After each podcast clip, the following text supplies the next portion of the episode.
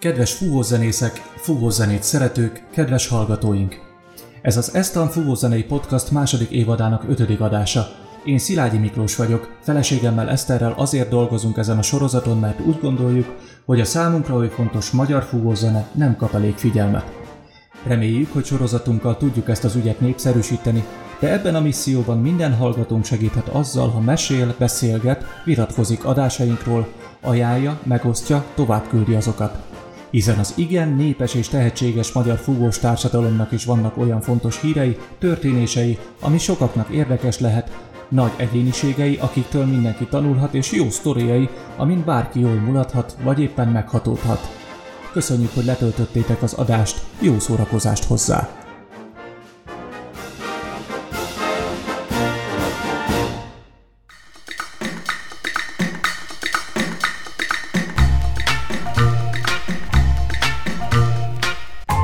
A legtöbb zenekar életében és vezetésében a legnagyobb reflektorfény a művészeti vezetőnek jut. Kevesebbet beszélünk a szakmai munkának hátteret biztosító egyesületek, alapítványok munkájáról és az azokat vezető elnök feladatairól, motivációiról, kihívásairól. Kőszegváros fúvózenekara életében 2020-ban véget ért egy korszak. Bakos György, aki civil foglalkozása szerint kertész, de gazdag mozgalmas élete során többek közt volt a Kőszegi Művelődési Ház igazgatója, szervezett diákszínpadot és még jelenleg is az Írótkő Naturparkért Egyesület elnöke, 30 év után döntött úgy, hogy pontot tesz fúvózenekari elnöki munkájának végére, és átadja a stafétát a fiatalságnak. Helyére a tagság német Balást választotta, aki szintén mozgalmas életet él, hiszen pedagógus és foci edző, mellette persze a kőszegi zenekar szánykürtöse is. Speciális adás a mostani, hiszen saját zenekaron mindennapjai adják a témákat, és olyan embereknek kellett kérdéseimet feltennem, akikkel napi szinten dolgozom együtt, és sokat, mégsem eleget tudok róluk. Az interjú második részében az elnökség mindennapi problémáiról, sikerekről, konfliktusokról, kudarcokról beszélgettünk, de előtte hadd hívjuk fel a figyelmet három júliusi fúvós rendezvényre.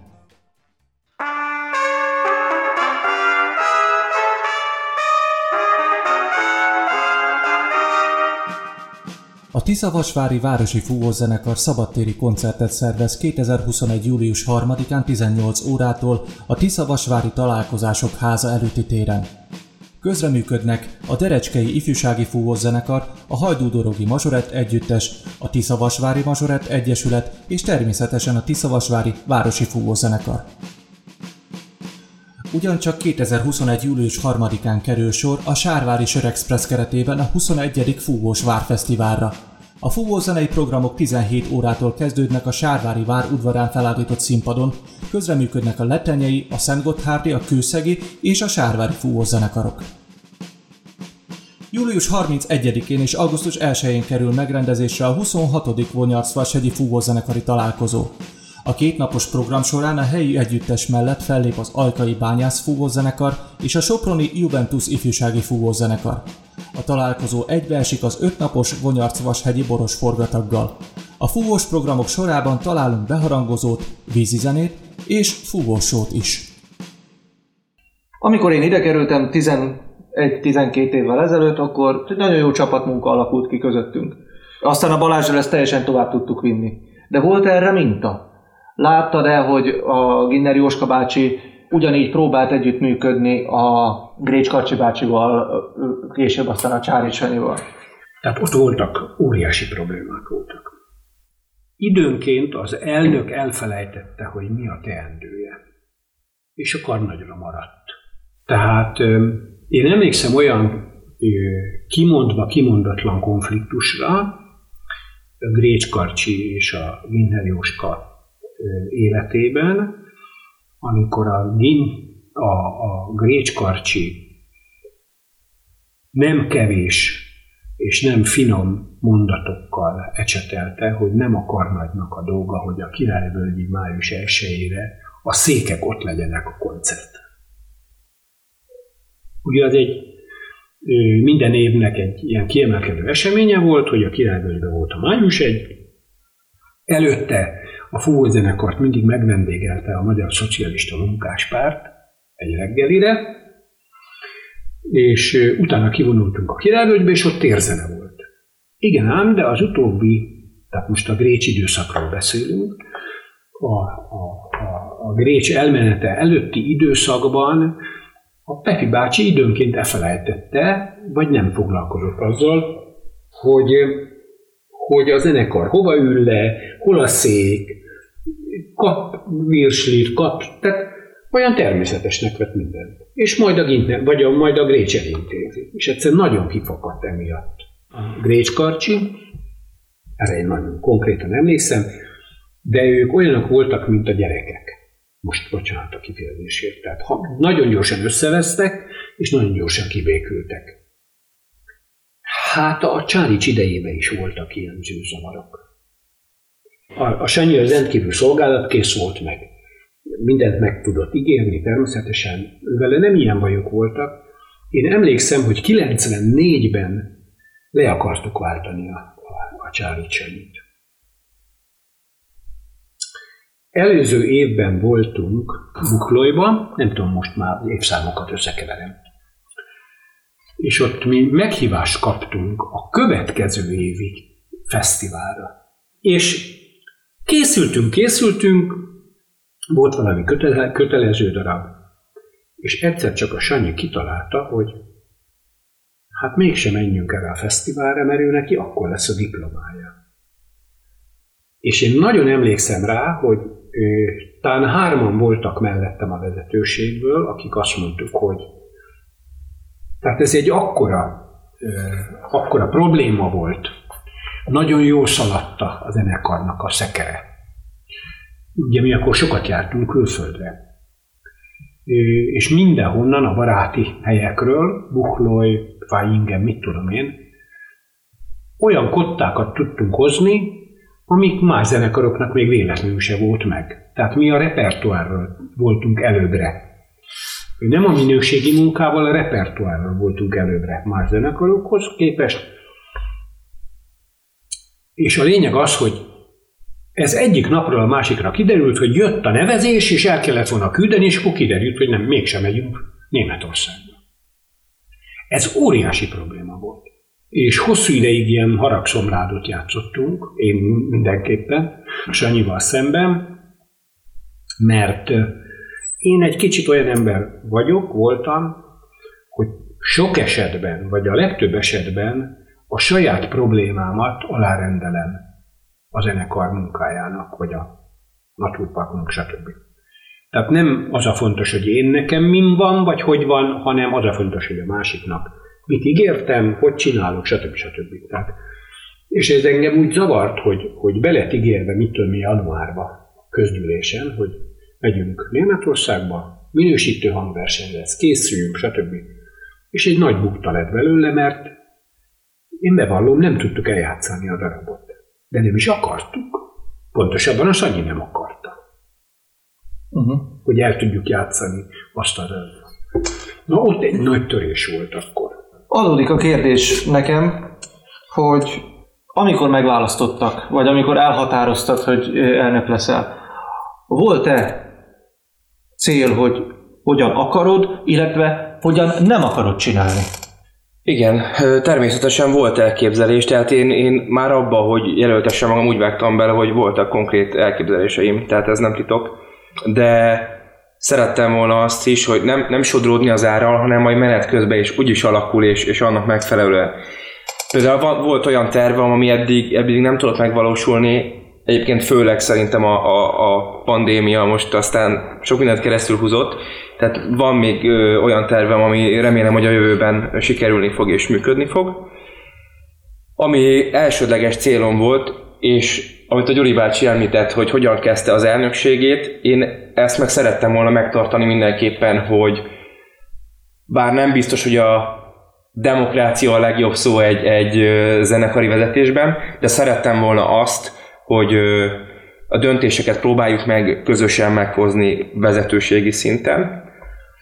Aztán menet közben be kellett látnom, hogy, hogy van, amit magamnak kell eldönteni, és tehát ezt a arany középutat, hogy mi az, amit meg kell osztani a vezetőséggel és együtt kell, mi az, amit önmagamnak kell eldöntenem és vállalni érte a felelősséget.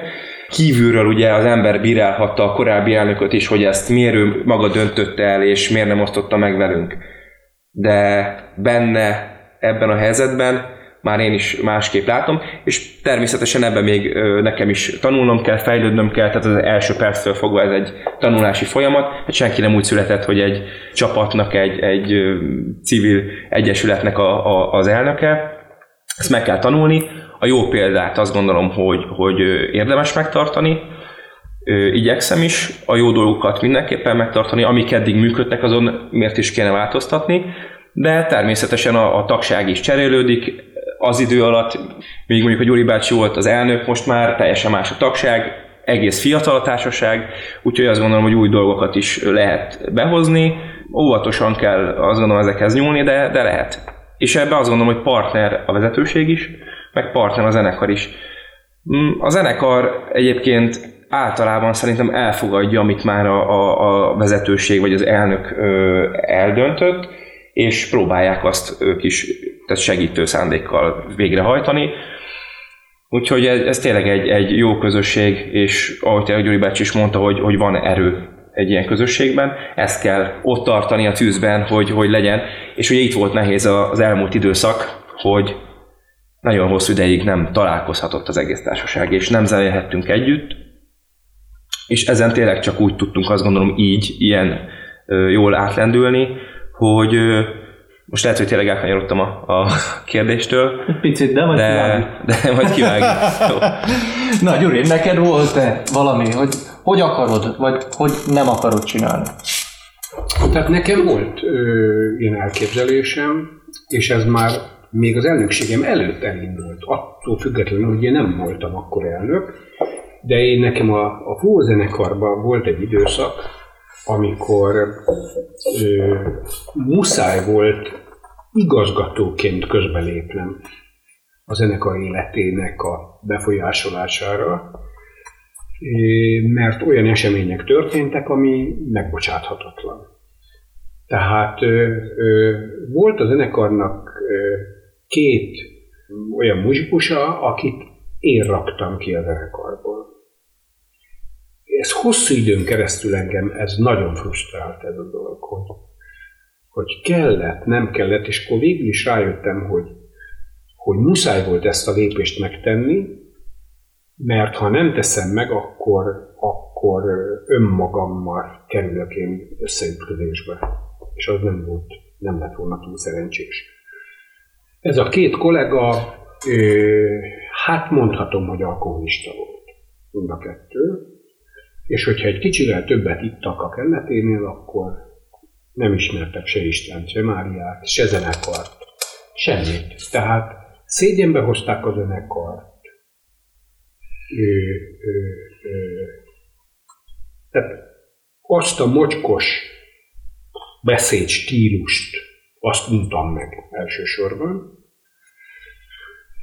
Isten nyugtassa őket, már, már nem élnek. Ez a két muzsikus, de ez mindig úgy kísért be engem, hogy, hogy jogosan tettem ezt a dolgot, mert akkor azt mondtam a zenekar vezetőségének, vagy vezetőjének, hogy ha ezt a két embert nem rakjátok ki, akkor az életben nem megyünk sehova többet. Tehát olyan nehéz helyzetbe hoztak bennünket a részegséggel, meg a, a kiakkal. Nekem konkrét elképzelésem ez nagyon, nagyon erősen befolyásolt, hogy azért ne járjon egy muzsikus se próbára, ne pénzt kap. Én soha nem voltam egy gazdag ember, viszonylag csóró alak voltam mindig, de azt nem tudtam elképzelni, hogy, hogy csak azért járjak próbára, hogy, hogy fúvós pénzt kapjak, próbapénzt, szereplési díjat kapjak. És ez a, a, az egyik legelső intézkedés volt. Mondhatjuk, hogy ez cél volt? A... Nem, nem cél volt, hanem, hanem szerettem volna, hogy akkor is, hogy néhány ember talán meggondolja magát, és otthon marad, és nem jön többet próbára.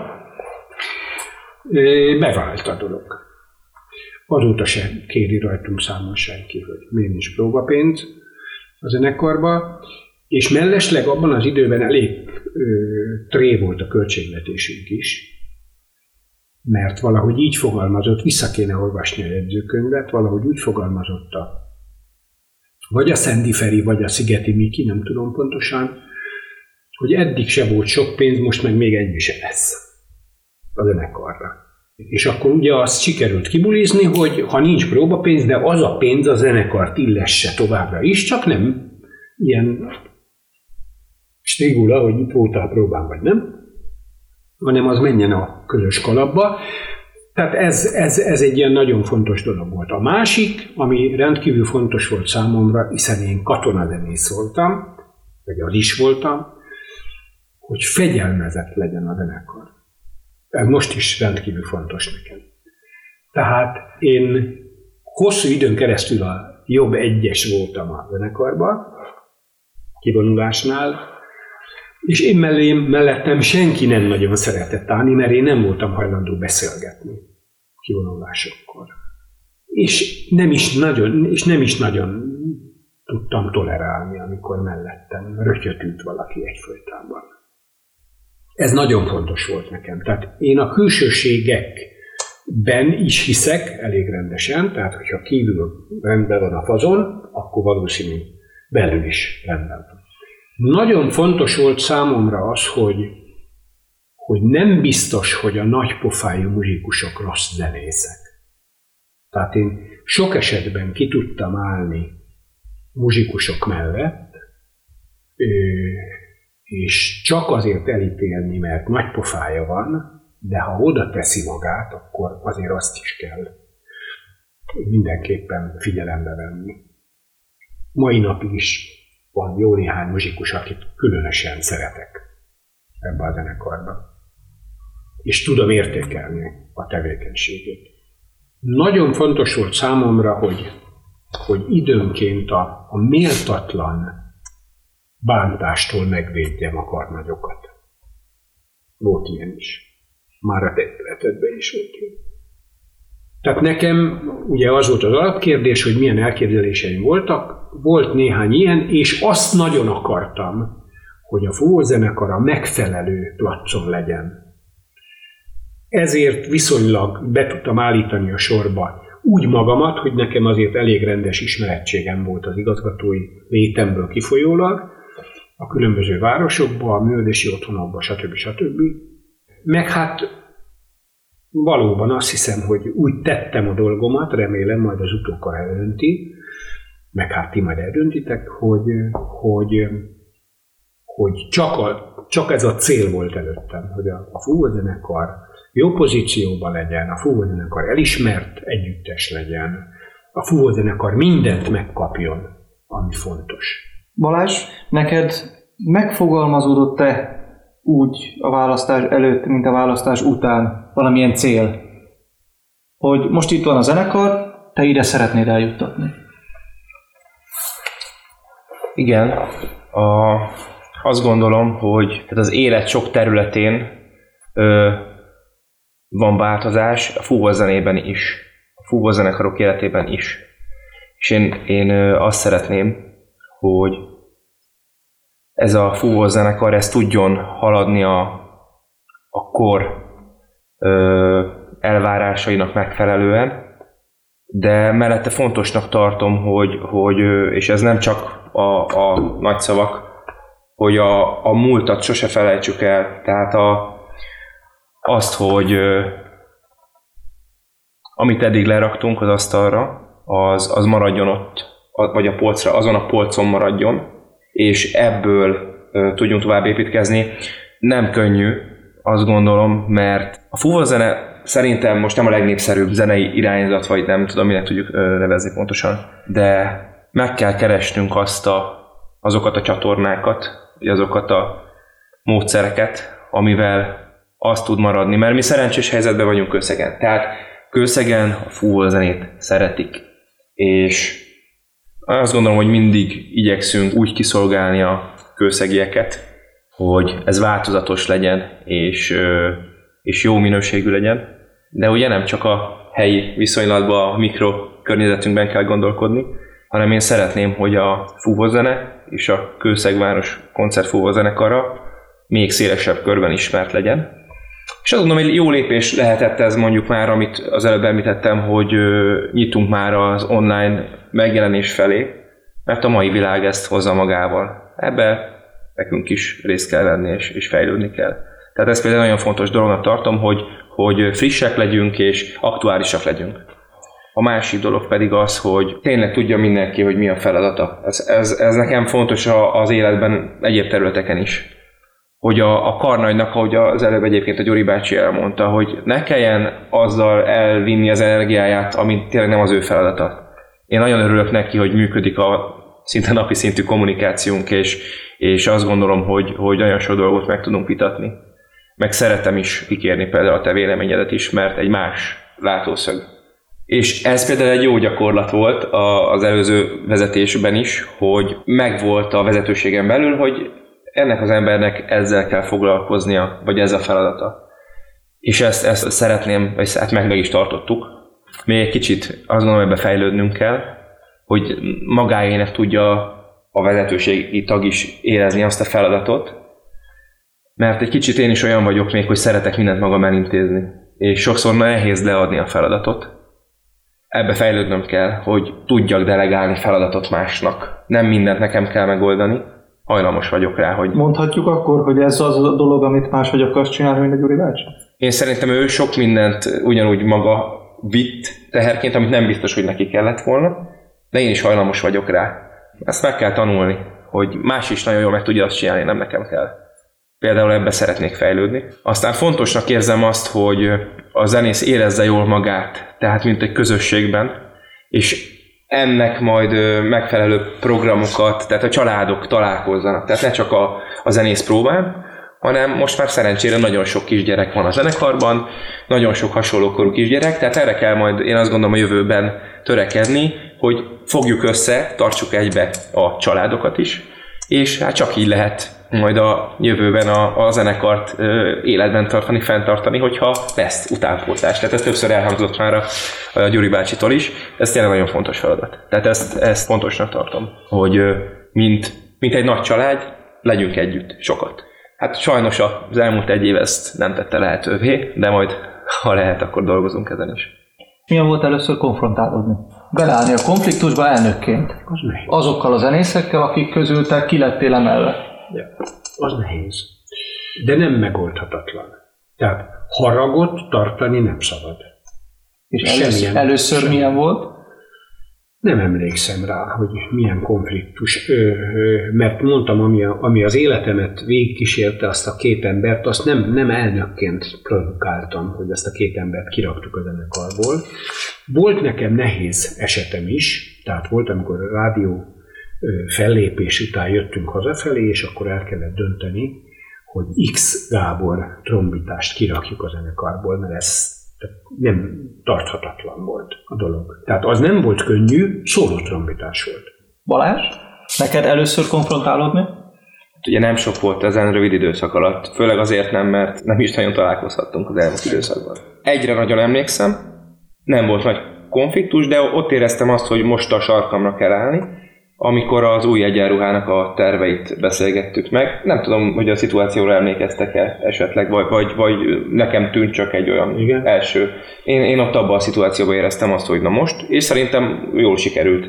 Most a vezetőséggel egyébként ö, többször van, ö, azt gondolom olyan, amiben nem értünk egyet, és vannak olyanok a vezetőségekben, akik erősebben ö, akarják a saját véleményüket akár rajtam is átnyomni, de én meg tudom, hogy mit, miért szeretnék csinálni, elfogadom mindenkinek a, az álláspontját, de a végső döntés és a felelősség az enyém. Amikor elnök lettél, gondoltad akkor, hogy ez az első cikluson tovább ível mondjuk 5-10, nem mondom, hogy 30 évig, mert tudom, hogy nem 30 évre terveztél. Ö, Ez akkor nem, nem megy át az ember agyán. Nem. Annyira, annyira gyorsan, annyi, tehát ti még nagyon fiatalok vagytok, de szoktam mondani analóg példaként, hogy miért nem gondol az ember ilyenkor erre, mert amikor az ember a gyerekét neveli, és mindegy, kettőtöknek van pici gyereke, hip-hop 18 lesz. Észre se veszed. Nem kérdezték meg, hogy akarok. Akarod-e, apa, hogy én még 18 legyek? Annyi lesz. Tehát a feladat van, csinálod a dolgodat, majdnem, hogy taposómalomszerűen, időnként, mert ilyen is van azért, tehát nem mindig csúcsok vannak, meg nem, nem mindig van virágkarnevál, meg nem tudom micsoda, hanem a hétköznapi munka van, és akkor nem gondolkodsz ezen. Tehát én, én ezen például soha nem rágódtam, hogy most akkor igen, vagy nem, vagy még öt évet, meg nem. Amikor én el, eldöntöttem, hogy akkor meddig akarom ezt csinálni, és tovább nem, azt én időben közöltem mindenkivel, de úgy nem voltak olyan, nem tudom milyen terveim, hogy most akkor nem volt miért. Tehát nekem a, a civil előmenetelembe a fúzenekari lét az élményeket jelentett, és nem azt, hogy én még az elnök. Mert én bízom benne, hogy ez alatt a 30 év alatt nem csak én örültem ezeknek az eseményeknek, hanem a muzsikus is, aki velünk együtt volt, és nem az volt a fontos, hogy most akkor ezt az elnök találta ki, meg nem tudom micsoda. Nem igazán kapunk mi elismerő szavakat a muzsikusaktól. Van, amikor igen, tehát emiatt csinálja az ember. Nem a, a, a hétköznapi mérgelődés miatt, hanem, hanem azért csinálja, mert, mert, mert ezzel megbízták. Tehát, hogy mindig szoktam mondani, ha az én lelkiismertem tiszta, meg a tied is, meg a tied is, akkor mindenki tehet egy szívességet. Balázs, most egy év, egy, egy rohadt nehéz év áll mögötted. Mit gondolsz? Az első ciklus végén fogod azt mondani, hogy, hogy akkor gyerünk tovább? És akkor lehet, hogy belefutsz abba, hogy majd har- vagy 20 év múlva ugyanígy ülünk, és akkor beszélgetünk? Nem merek ilyet kimondani most. Igazából kaptam 5 év bizalmat, ezt szeretném most nagyon jól csinálni, úgyhogy amikor ennek az 5 évnek vége, akkor tiszta lelkiismerettel merjek hátra nézni, hogy én mindent megtettem, amit tőlem telt. Aztán reméljük, hogy lesz lendület. Mi volt a legnagyobb kihívásod elnökként? Hát a legnagyobb az biztos, hogy a 135 éves évforduló. Az óriási munka volt. Nem volt ellenszél benne, tehát mindenki akarta a dolgot, a 135 éves évfordulót, azt hiszem 14 zenekarunk volt, vagy mennyi, 96-ban. De olyat még soha nem csinált senki Kőszegen. Tudod? Tehát azt, hogy, hogy viszonylag korán, mert ez azt hiszem valamikor májusban volt, még azon kellett izgulni, hogy, hogy például a csillagmenetet meg tudjuk-e csinálni, mert hogy fázott mindenki, mint a rossz sebb, hideg volt, stb. És akkor még azért nem volt ez a vezetőségi tagok között való szétosztás a munkának. Tehát akkor azért az nagy, nagy dobás voltam, hogy a nyomdától kezdve, a plakátokon, meg is kaptam a magamét. Hó, hányszor. Nagyon, minden nagyon klappolt, mindenki megérkezett. Az egy, az egy, az egy óriási kihívás volt, de nagy megdicsőülés volt. Neked egy év alatt a legnagyobb kihívás? Hát éppen tart. Nekem ez az egyenruha, az új egyenruha elkészítése. Tehát az, ez nagy falat. Hogy minden jó legyen, hogy minden működjön honnan kezdődik, hogy megteremteni ugye rá a, a, az anyagiakat. Tehát nekem ez egy, az, hogy pénzt kell hajkurásznom, és nem magamnak, ez egy új feladat volt. Ez egy új dolog volt az életemben, ilyet még nem csináltam. És meg kell tanulni kérni. Most már tudok. És meg kell tanulni azt elfogadni, hogy nem kapok. Igen. Onnan, ahonnan számítanék rá. Igen és akkor megyek tovább, hogy ez egy olyan terület, amiben mondjuk nincs jártasságom, mármint, hogy egy egyenruhát, egy, akár egy zakót elkészítetni. Tehát nem is kell egy fúvózenekar egyenruhában gondolkodni, és, és ebben legyek határozott, ebben tudjak olyan döntést hozni, ami reméljük, hogy jó. Fogadjam el azt, amit a tervező mond, vagy szeretne, és fogadjam el azt, amit a kivitelező mond és szeretne, és a kettő nem mindig ugyanaz. Ez például most egy elég nagy kihívás. És volt-e olyan egy év alatt, amit, amit, amit kudarcnak éltél meg? Most nem tudok mondani. Gyuri, 30 év legnagyobb kudarca? Megint visszatérek ez a 90-es éves. Karnagy elnök konfliktus? Igen, igen. Az nagyon nagy, illetve az utolsó befejező év, tehát az előző karnaggyal, az volt nagyon rohadt, rohadt nehéz volt. Hogy látod az elmúlt egy évedet?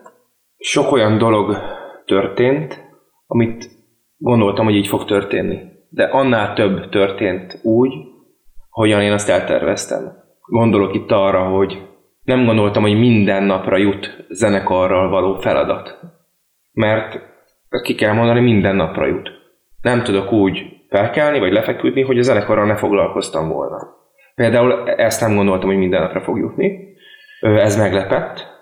Sajnálom, hogy nem minden sikerült, amit szerettem volna megvalósítani. De annak viszont nagyon örülök, hogy, hogy olyan lehetőségek nyíltak meg, akár így a pandémia miatt, amiket viszont követni kell, például az online megjelenés. Nehéz volt számomra a, a pályázatok világa, most is az. Tehát ezekben eligazodni, a jó döntéseket meghozni. Én csak bízom benne, hogy mindig a jó döntést hozzuk, azzal is tisztában vagyok, hogy biztos, hogy lesznek olyan döntések, amik nem mindenkinek fognak tetszeni. Ez a nehéz része számomra, hogy be kell látni, hogy ez, ez a pozíció, ez nem mindig, nem mindig közkedvelt az ember ebben a pozícióban. Tehát itt szembesülni kell azzal többször, hogy más véleménye van embereknek, és ezt, és ezt megkapom úgy, hogy én azt gondolom, hogy az a jó, amit én csinálok és ott jön az, hogy magamba keresem a hibát, mm, de sokszor aztán akkor arra jut az ember, hogy, hogy talán tényleg ez nem az egy hibám volt, illetve a jó szándék vezérelt, és, és próbáltam a legjobbat meghozni. Az első év ez tényleg egy rendhagyó volt a zenekar életébe. Tehát ez, ez, ez, ilyen még nem volt, és reméljük, hogy ilyen nem is lesz soha többet. Alkalmazkodni kellett sok mindenhez. Én úgy érzem, hogy a lehető legtöbbet kihoztuk ebből az évből. Gyuri, te hogyan látod a 30 évetet? Kerek volt? Hát kerek persze, a 30 évvel mégiscsak kerek. Az egy emberöltő. Én rendkívül sokat tanultam zenekart. A legfőbb megállapításom ma már egyszer elhangzott, hogy óriási erő van egy együttesben. Tehát egy ekkora társaság a jó irányba húz. Nem lehet, vagy nincs, amit ne tudna megoldani. Én emlékszem rá, hogy mekkora nagy sikerként éltük meg a 91-es lemezfelvételt. És bevallom őszintén, hogy azóta se tudtunk egy olyan összetartást csinálni, mint ami az volt. Amikor három napig be volt zárva a zenekar, jógyba, és reggeltől estig muzsikáltunk. Nekem a 30 évből a legelső az mindenképpen az, hogy, hogy köszönöm, nyilván, ezt meg is tettem én, amikor elköszöntem, a 30 évet a zenekarnak. Tehát ez egy, ez egy most a 30 év után azt mondom, hogy ez egy euforikus élmény.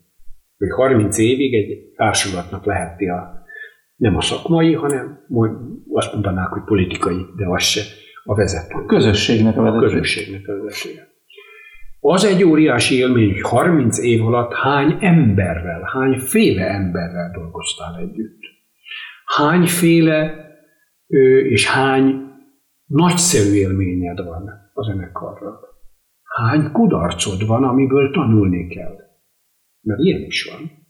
És aztán hány olyan emberi kudarc ment a 30 év alatt, amikor az ember nem tudta, hogy mikor tesz jót. Tehát azért 30 év alatt voltak ilyen vagy hasonló élmények, de azt gondolom, hogy ha majd egyszer a, a levéltár x igazgatója előveszi ezeket a dokumentumokat, akkor azért nem a legrosszabb véleményt fogja kivenni ebből a 30 évből. Sem a zenekari élet minőségét tekintve, se a produkciókat tekintve, hanem, hanem talán azt fogja mondani, hogy a fúzenekarnak a száz akár hanyadik évfordulójából ez a 30 év azért ez mégiscsak jelentett valamit. És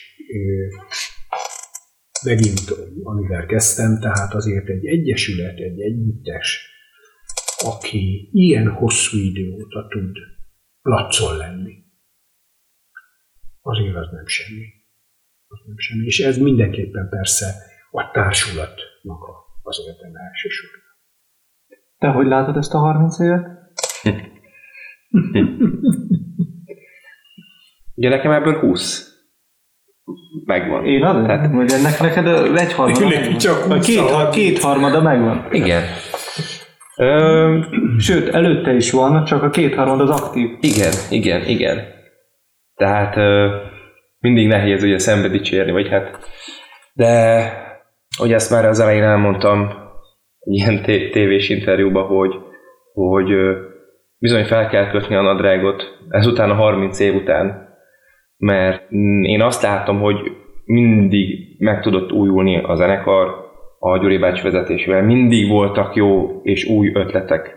És nem is tudom mi a legjobb kifejezés megint csak erre, nem engedte meg azt, hogy, hogy laposodjon a, a, vagy csökkenjen a színvonal, hanem az új ötletekkel, és ugye jó, adódik abból, hogy a művelési központ, meg, meg ugye ez a fajta munka, ez a fajta szemlélet, én azt gondolom, hogy, hogy ez, ezt abszolút be tudta vinni, és, és tényleg levő is volt rá a társaság, tehát ez, ez nagyon jól működött szerintem, hogy mindig volt valami új, ami nem csak a zenekar életében volt új, hanem városi, vagy akár országos szinten is új.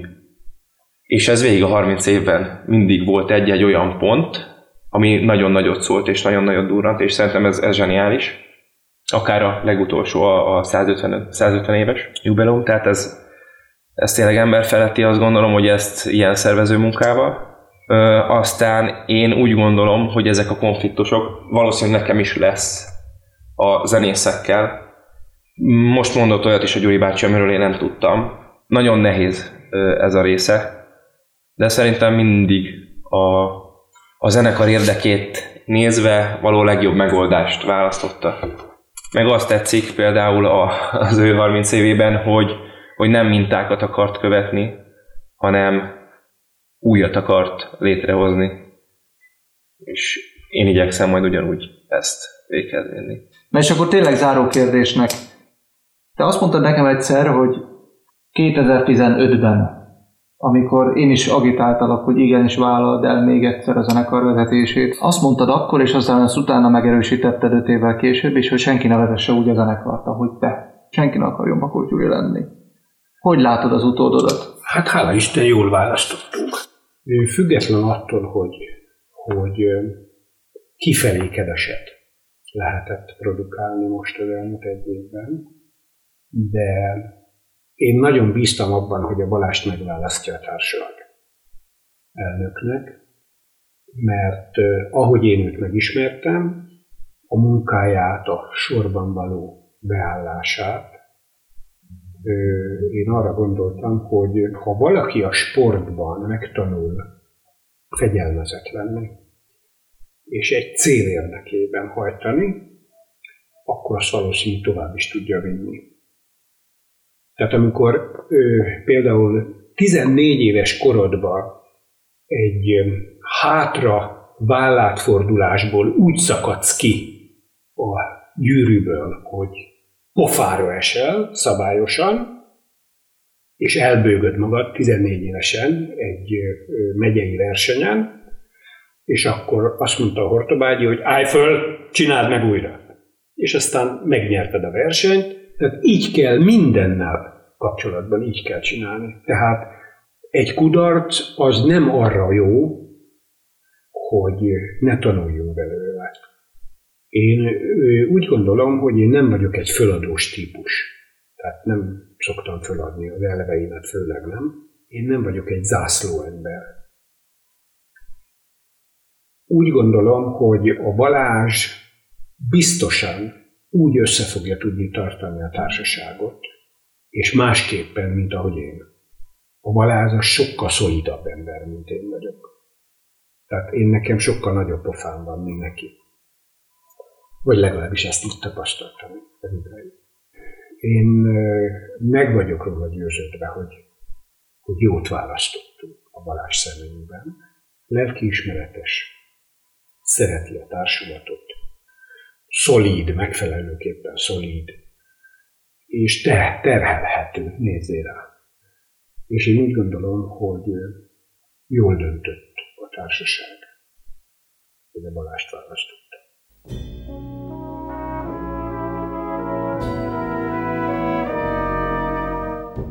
Thank you.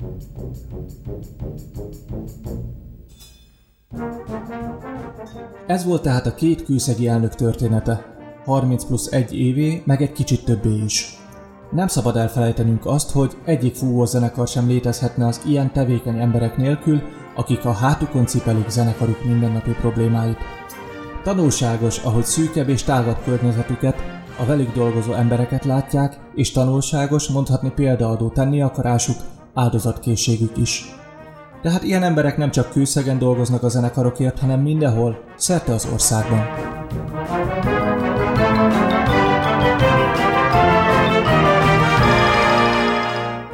Ez volt az Estan zenei Podcast második évadának ötödik adása.